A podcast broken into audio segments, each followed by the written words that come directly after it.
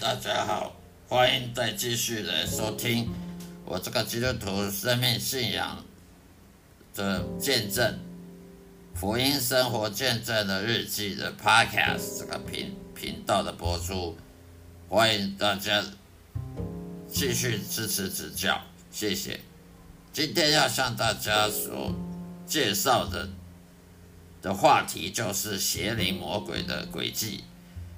我们知道基督徒都有属灵征战，属灵征战呢，就是邪灵魔鬼呢，这些撒旦魔鬼跟堕落天使这些呢，要攻击基督徒，攻攻击基督徒也好，攻击外教人也好，都是来自邪灵魔鬼的攻击。今天我要分享的是邪灵折磨基督徒呢，他在日常生活上的轨迹是什么？有很多牧师说邪灵不会折磨基督徒，他只会让你心中想一些歪念而已。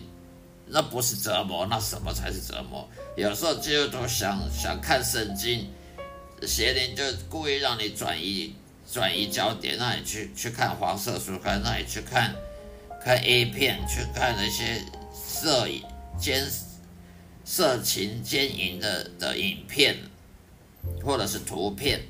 有时候基督徒想看圣经，却突然去想那些打打杀杀、那个血肉、那些血肉模糊的画面，为什么呢？这不是折磨，那什么才是折磨？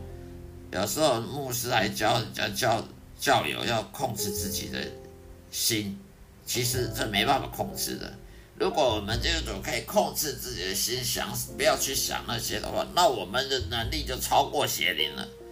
这是不可能的，人类的能力是不可能超过邪灵。这些邪灵魔鬼，他们的等级比我们人高一层。他们以前是天使，他们以前都是天使。撒旦魔鬼以前是天使长，因为骄傲堕落成为撒旦。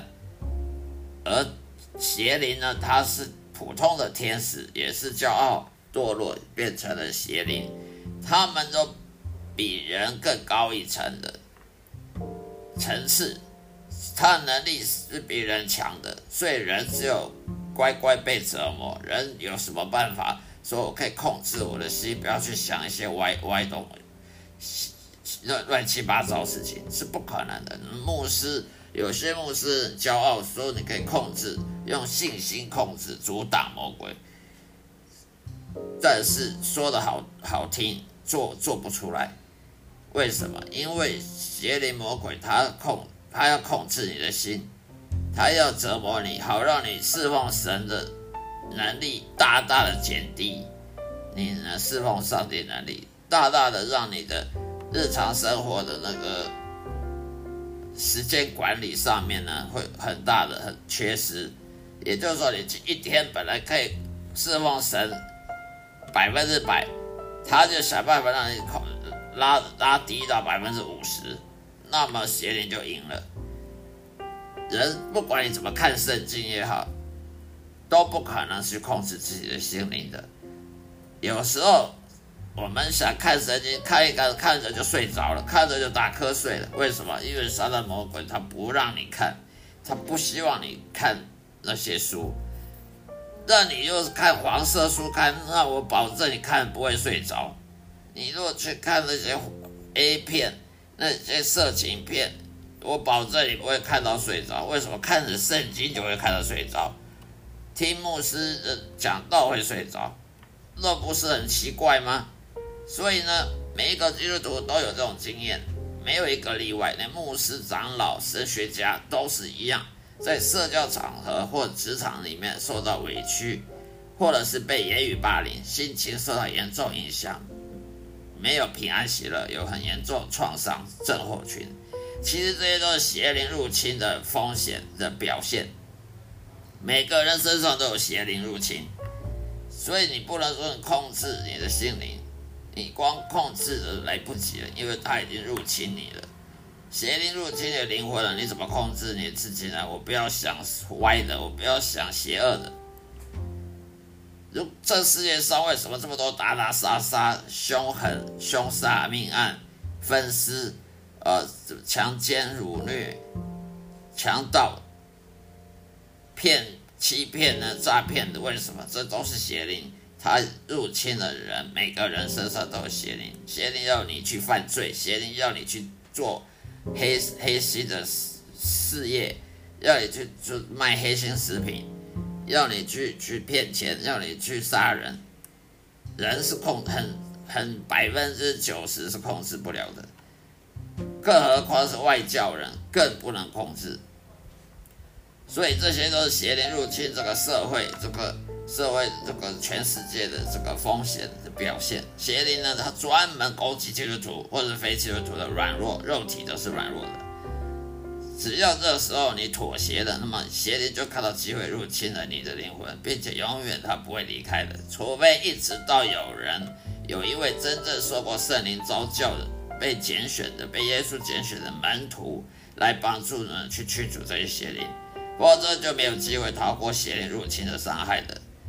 保证你看圣经、祷告、认罪、祈祷没有用，因为邪灵已经入侵了，你怎么祷告呢？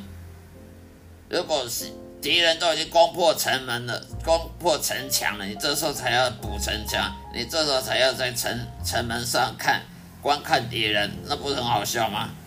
敌人都已经进来你你的城内了，你还要看看我城外干什么？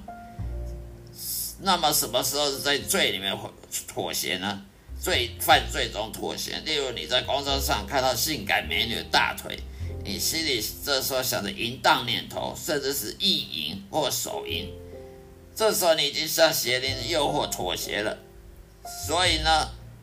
有哪一个牧师，有哪一个男人说他不会看女人大腿的？他如果说从来没有，他是谎话连篇，他是说谎的。因为肉体本身就是容易接受这些诱惑，这是任何喜欢淫荡的邪灵的这些邪灵就会入侵你了。所以你只要看一次女人大腿，我保证你每经常会想看女人大腿。为什么呢？因为你你第一次想看女人大腿之后，邪灵说啊，你这么想看，我就帮你看，我要帮助你去看，所以你每次都会想看女人大腿，甚至会会想要手淫，呃，手淫次数增加，甚最强到是强奸女人，去犯淫荡淫贱，犯淫犯那个淫贱的事情。乱伦啊，这什么都有，什么事情都有。这世界上什么什么邪恶的事情都都有人在干，不骗你的。这个问题是在基督教会里面非常普遍存在，而且不分阶层，举凡牧师、长老、神学家、男女教友都有这种问题，都有想要看色情书、看图片的这种诱惑，都有想。想想到色情笑话，讲色情笑话这种诱惑，所以呢，这不是说你你牧师就不会的，不可能，牧师也是人啊。当然邪灵不会只搞淫荡的事情啦，还有上面刚刚讲到霸凌事件，为什么人从小就被霸凌，在国小、国中、高中就被霸凌？为什么？因为你弱，因为你长得比较矮，你长得比较弱小，人家就霸凌你，大欺小。欺善怕恶，为什么呢？